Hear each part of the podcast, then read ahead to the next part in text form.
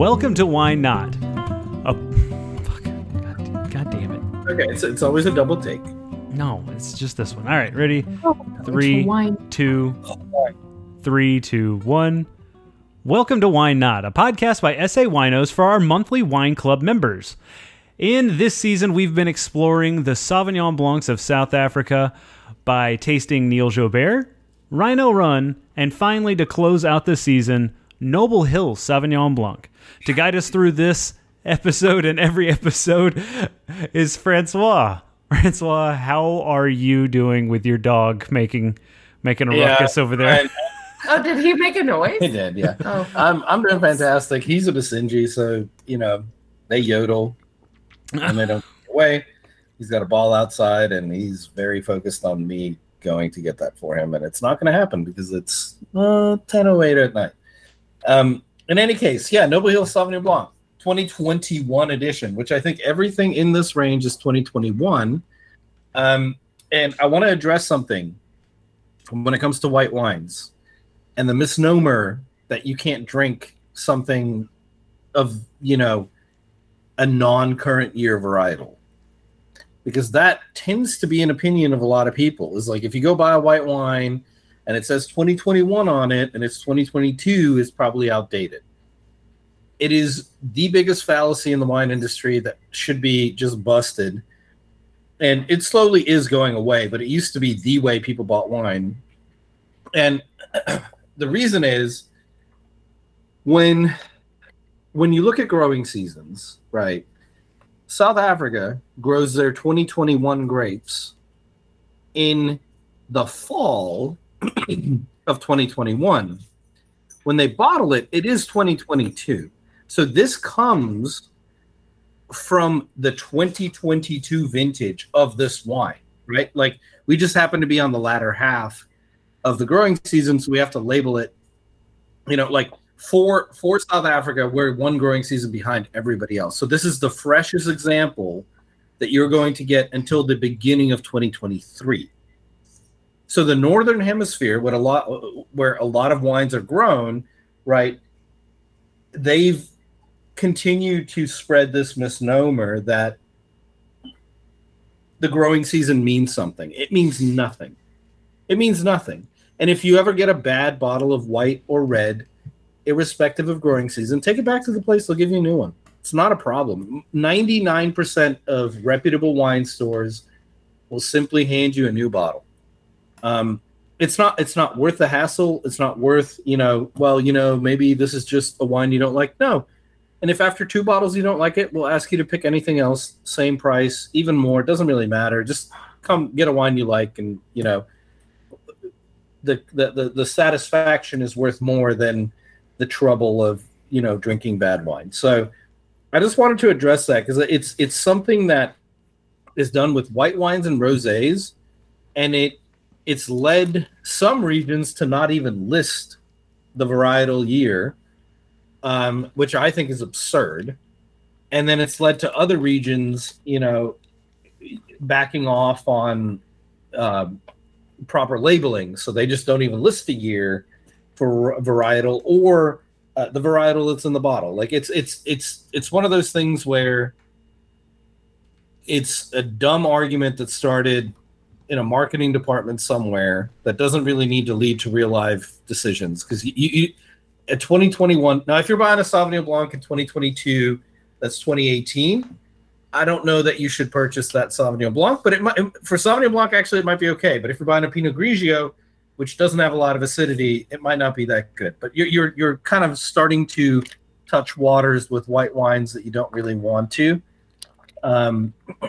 So, yeah, it's just a little spiel on that. I think it's important for people to understand the amount of misinformation in the wine industry, far greater than, you know, because everybody's just trying to market you product. And they want you to become, you know, a loyal drinker of their brand. Francois, tell us about Noble Hill, the Noble Hill itself. I don't know anything about the Noble Hill. Oh. I don't know. I'm not sure what you're referring to. He's doing the podcast. You better look him up.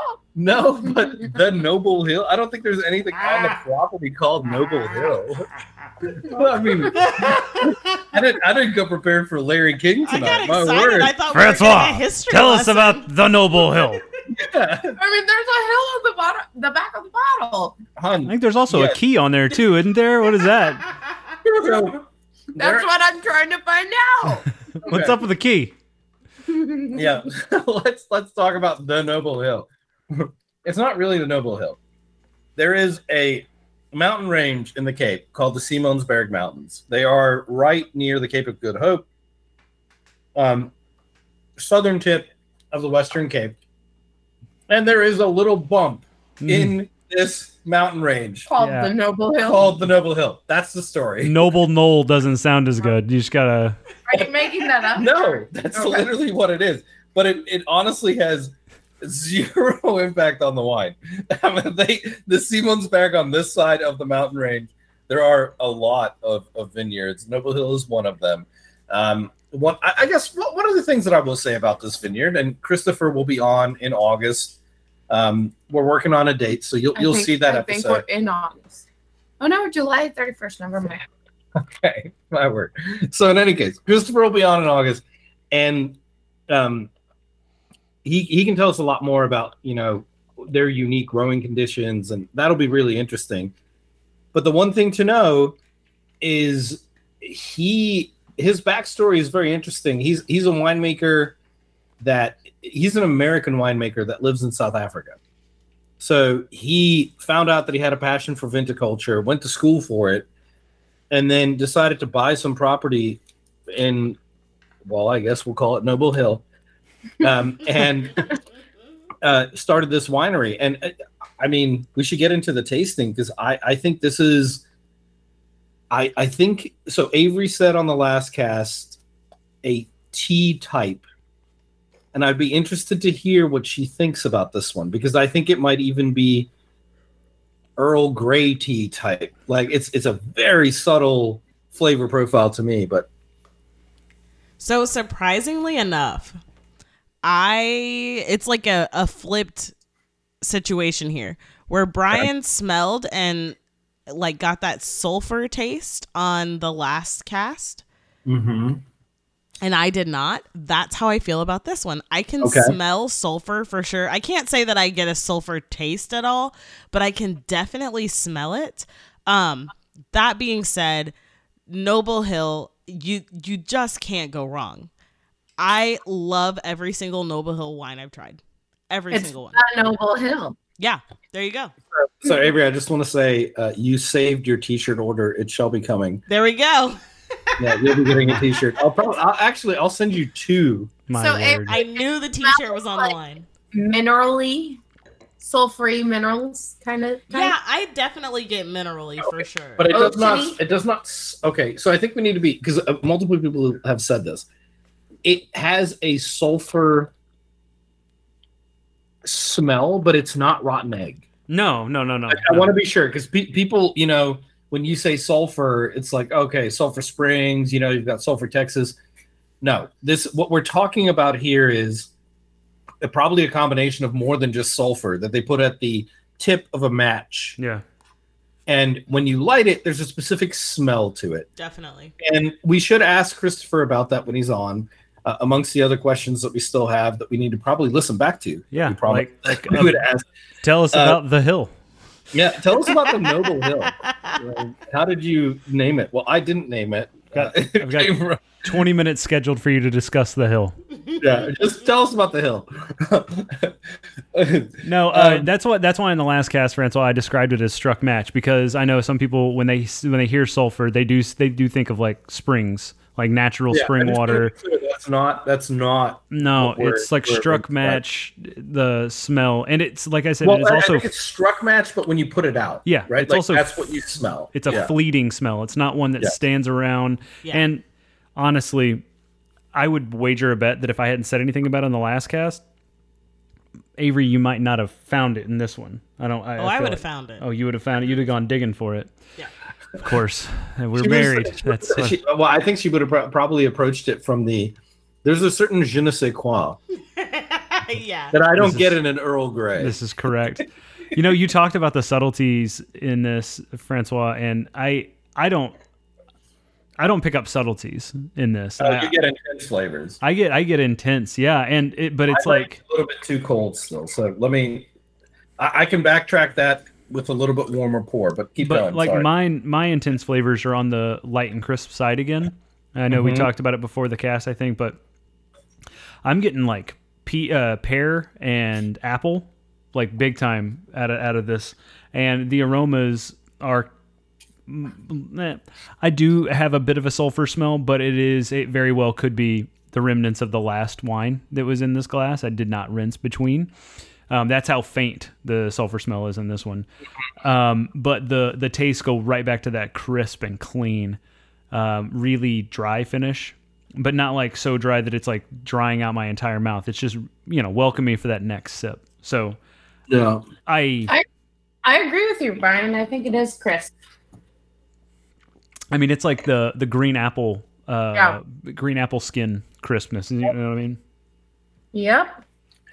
Yeah. So I think it's, you know, it's kind of, I think, well, okay. So it's important to know how the wine is made, right? Which I think is going to be, it might explain a little bit of what you're talking about. So, sorry. Oh, they do light extraction. When they press the grapes. So it's not, I mean, it's a grape press, right? So you probably have a per ton, tons per square inch or tons per square centimeter setting that you can do on that. So they opt for a light press. They do 2 hours of skin contact before they do the pressings. And then they do 3 months of lees contact, which is something that I think I meant to look it up after the last Noble Hill cast, but I want to know more about that because everybody has, you know, like Wine Enthusiast has a 2,000-word article you can go read about lees contact, but I'd like to hear from him what that means because I don't know. I've never heard that. And they claim, and this is something that honestly I've never smelled gooseberry, but there's a gooseberry aroma to it. And then there's one that I can certainly agree with, which is green apple. Like I get Granny Smith in there all day long. Right. That one I get. And then again, another one that I don't know that I've ever had, but shisho leaf. That's not something that I'm familiar with, but I'd like to, you know, and a fun way to do this would be to have some shisho leaf and smell it and be like, oh yeah, I smell that in the wine, right? Like it's so you train for the sommelier course. So yeah. Ooh, aka Japanese basil. Oh, that's what shisho. That's what. Yeah. Yes, our friend Drew, who loves to make cocktails, has been looking to grow his own shisho. That makes sense now. Okay, it evokes basil, fennel, and mint. Wow. Now smell this and tell me you can't smell that like hint of fennel in it. The fennel is there. Yeah. Absolutely. The fennel is there, yeah. Very cool. So outside of lees, we've now unpacked everything else. I still don't know what lees means. I'll have to go read it up and let everybody know. Next time. What exactly is gooseberry? I don't know. I was asking for the same thing. I have no idea. But apparently you can pick it up on all three of this month's wines. I know gooseberry pie is a thing in England. Ah, are you ready for this, Francois? You'll see a connection very quickly here. It's a common name for many species of ribes or ribes. I don't know how to pronounce that, which also include currants. A large number of plants with similar appearance. The berries of these genus are edible, maybe green, orange, red, purple, yellow, white, or click here to see more. Gooseberries are, we actually had, it was not called gooseberry, I don't believe. I'll ask my dad, but they grow in it's a tree. It's not a vine. And they grow, it's actually kind of like a banana tree, except like don't think of the banana the bunches, you know, think of, you know, it's a weeping willow type looking thing that then ends up growing the berries on the stems of the tree. It's a very weird... Are you describing a gooseberry? Yes. Oh. Yeah, and we had one in the corner of the yard, but it's not a berry vine like people normally know, like, or like a strawberry bush or what. It's not that. It's an actual tree. Yes, you're correct. You're describing what I see on Wikipedia. Yeah. Also, ribes. That's, I want to make sure the pronunciation is correct. Ribes. That sounds like not rabies. Not rabies, but ribes. Sounds like a bad rash you would get from a dog. Well, that's probably why gooseberry is the more accepted term than ribes. So you know, the funny thing about gooseberry is it has its own antioxidant built into the tree. So if you have a reaction to eating gooseberries, or that they stain your hands, something insane. Like, how do you know this? Because we had a tree. I now remember what gooseberry is. We had one in the corner of our yard. Dawn soap does not take off the stain from a gooseberry. The only thing that breaks the stain is a green gooseberry. So the juice from a green gooseberry, you could rub your hands on that and then rinse it under water and take another green one, and eventually that stain comes out. Same with your clothes. It's an odd tree, but the counter, I don't know, whatever, the counterweight to the tree's color and everything is the green berry. And the green berry will also make you throw up, which is why that's the counteract to if you have an allergic reaction. I just learned so much about gooseberries, ribes. I knew all this about gooseberries. Honestly, we had one in the corner of our yard growing up, and when you described the family, I was like, that's that. So. Is that the tree that your brother ran into with a car? You know what? We'll get into it on another. Okay, yeah. One thing I was going to say is just to bring everything together for this month. We've had 3 Sauv Blancs. We had the Neil Joubert, the Rhino Run, the Noble Hill. I thought the Neil Joubert was fruity smelling, kind of a crisp finish, peppery finish. The Rhino Run, we have like a buttery, delicate, beautiful wine. It's almost creamy, at least to my palate. I know that's not how we described it, but I think Avery said it was herbally. And then the Noble Hill, Yeah, it's the hill. Everybody knows it. I mean, it's, if you read the textbooks. If you go to any hills, go to the Noble one. The Noble Hill. The Noble Hill. Don't care about Table Mountain. Table Mountain's not even worth your time. You know, overall, kind of like the overarching theme for this one is just like, I feel like we're catching a lot of minerally themes, or like almost like spices kind of things picking up on this one. I would describe it as crisp nonetheless. Of the 3, my favorite was probably the Neil, but I'm a big Neil fan. We should invite him. Is he alive? Oh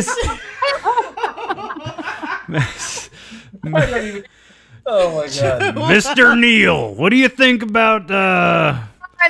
What do you think about the Noble Hill? If he's not, rest in peace, Neil. If he's not alive, R.I.P. Neil. My word. Oh God, I do believe Neil is still alive. I do believe he is still alive. Man, wow. Yeah, Neil, what do you think about the white rhino? Yeah. Go. Yeah. Sorry, that's a Rhino Run, and we don't make that wine. Yeah. Well, to finish it off, the Noble Hill crisp. So let's. But we should tell our favorites. Let's quickly do this because we do it every season. For this range, what is the one that you think is your desert island? If you had to pick between the 3 of them, I'm already in bed with Neil. I would say Neil as well. Neil and Neil. Oh boy, he better be alive. Neil. Yeah, it's gonna get real weird. I'm already in bed with Neil's core. Okay. I'll take the high ground and scope out the Noble Hill because that is my favorite of this season. It was very, very tasty. You know, and I'm not taking high ground, but I still think you're in bed with Neil. No, I like the Rhino Run the best, and I love that wine. Because I think it has a balance of complexity and crisp. I like Neil Joubert, but if you serve that wine too warm, what I would suggest, if your wine has been sitting out, right, you've been going through the flights with us, maybe in an evening or whatever, it sits out. In a put it on ice. Mid-morning at your coffee break at work. Exactly. Yeah, if you're replacing tea time wine time. Yeah. Taste the Neil Joubert when it warms up. I think there is just so much to that wine, to the point for me where I'm like, okay, it's a Sauvignon Blanc. Like, whoa, you know?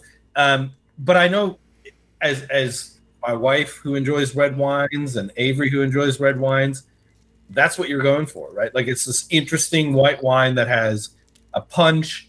And I don't know, when I drink a Chenin Blanc or a Sauvignon Blanc, I look for something that just like kind of tap, you know, like don't go too crazy.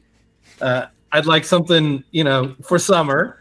It's hot outside. I was going to say hot as, it's hot outside. So, you know, I just want something a little bit calmer, but I don't think there's a bad wine in this group. No. And it was very interesting because I did not nail the order that it should have gone. The order probably should have been Noble Hill first, Rhino Run second, Neil Joubert third. Why? I think he would have. I would have switched. I would have kept Rhino Run at the end, and then. Me too. Oh, you would have done that one last. Yep. Yeah, Neil Joubert and Noble Hill interchangeable 1-2. See, I feel like if Rhino Run had been at the end, I wouldn't have been able to like get the herbal flavor. Like it probably would have been so muted for me. That's a good point. But has your Rhino Run been sitting out? No. Also, Avery, you're supposed to just taste one glass of wine per bottle. She's been pouring them all into her glass at the same time. Yeah, and you're not supposed to drink them all together. She puts the last one on the bottom. You pour that first in the glass, and then the second one in the middle, and then she just takes the first sips. That's the first wine. I swirl them around a little bit, give you guys my opinions. Let them know each other, get to know each other in the glass. Yeah, I can taste the Noble Hill outcrop very specifically in this one sampling that I took. So, before we wrap, though, if you do have these wines sitting on the counter for a bit, they will change significantly. So I would highly suggest keep them cold. And then if you want to taste, you know, the breadth of what they have to offer, leave them out on the counter, but don't let them get too warm, because then you start competing with the acidity and it can become an unpleasant experience very quickly. So I would, you know, keep them between that 40 to 45 degrees Fahrenheit. It's kind of the perfect spot for them. This is the end of it, right? Like, this is the last episode of season. Did we confirm the season number? Season 6. Season 6. All right, we were off by one. Yeah. So season 6, this is our Sauvignon Blanc flight. Hopefully everybody enjoyed it. Big shout out to Becky, who I listened to do quite a few Sauv Blanc tastings yesterday. Well done, Becky. Yep. Thank you for all your help. Absolutely. And thanks for everybody who came out for the launch of this series.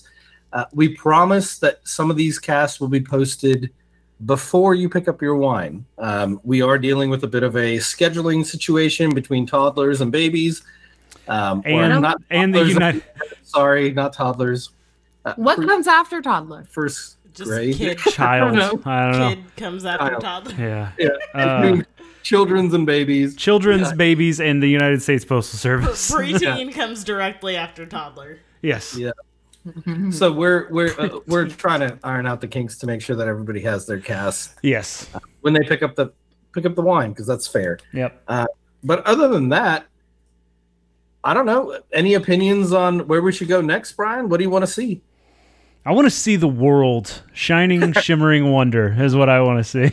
You say that because fairly soon we are there are discussions to bring in some Portuguese and Spanish wines. So Avery and I've been boning up on Portuguese. Yes. More to come on that. So that was a great segue. I did not plan that, but you know what would be fun? Throwing it out there. Maybe we can taste test a couple of different recipes. It's going to be real hot. It's August for like sangrias. Or, oh, sure. Ooh. That'd be delicious. Or like, yeah. Yeah, we like, can certainly do that. Let's kind of research some recipes, come up with the best one. Maybe we can discuss that next. And we will always obviously give our opinion of the wine before we have the spritzer, right? Because we still want to tell you the wine. The wine will take the center stage. But yeah, spritzers are great. Yeah, we could. That's a great idea. So we'll do that. And there are certainly more wines to come, right? So we want to be sure that everybody enjoys. That's a fire alarm. My daughter pulled my carbon monoxide detector out of the wall. I apologize. All right, let's wrap quickly before we get. Yeah. So continue to follow us on the social media. That's where you'll get your updates for any of our events. Do join us on the newsletter if you want to find out, about special events, because that's where we go first. And also any events, we generally send that out via email. That's beep number 4, I believe. Additionally, we will be back next month with an interesting pairing. I don't think it's not going to be a single flight like this month, but it will be. I don't know. I'm kind of excited because I think we're going to do red blends, and I don't quite know yet which ones we're going to choose. But red blends are, I don't know. A lot of people see them as being revolutionary because they kind of balance the palate. But I expect similar flavor profiles from a lot of them. So I'm very interested to see where that goes. But I think that's going to be next month. Red blends, and obviously we'll have probably a white blend in there too. But to those who are Wine Club members, thank you so much for being a member. To those who aren't, please consider joining if you're on the fence about it. If you are a member and you think any of your friends would enjoy this, please do send them our way. We've got our wine party coming up on the 27th of August. And then we also are going to be broadcasting the rugby this month. So the rugby championships are going on. First kickoff is 10 a.m. on August 3rd. So join us out at the warehouse. Thank you, Brian. Thank you, Avery. Thank you, Christina. Mila was on for a couple of these episodes as well. So thanks, everyone, for listening. And we will see you next season, which it'll be interesting. I'm excited. Francois, we're really looking forward to it. Until next time, buddy. Cheers. Cheers. Cheers.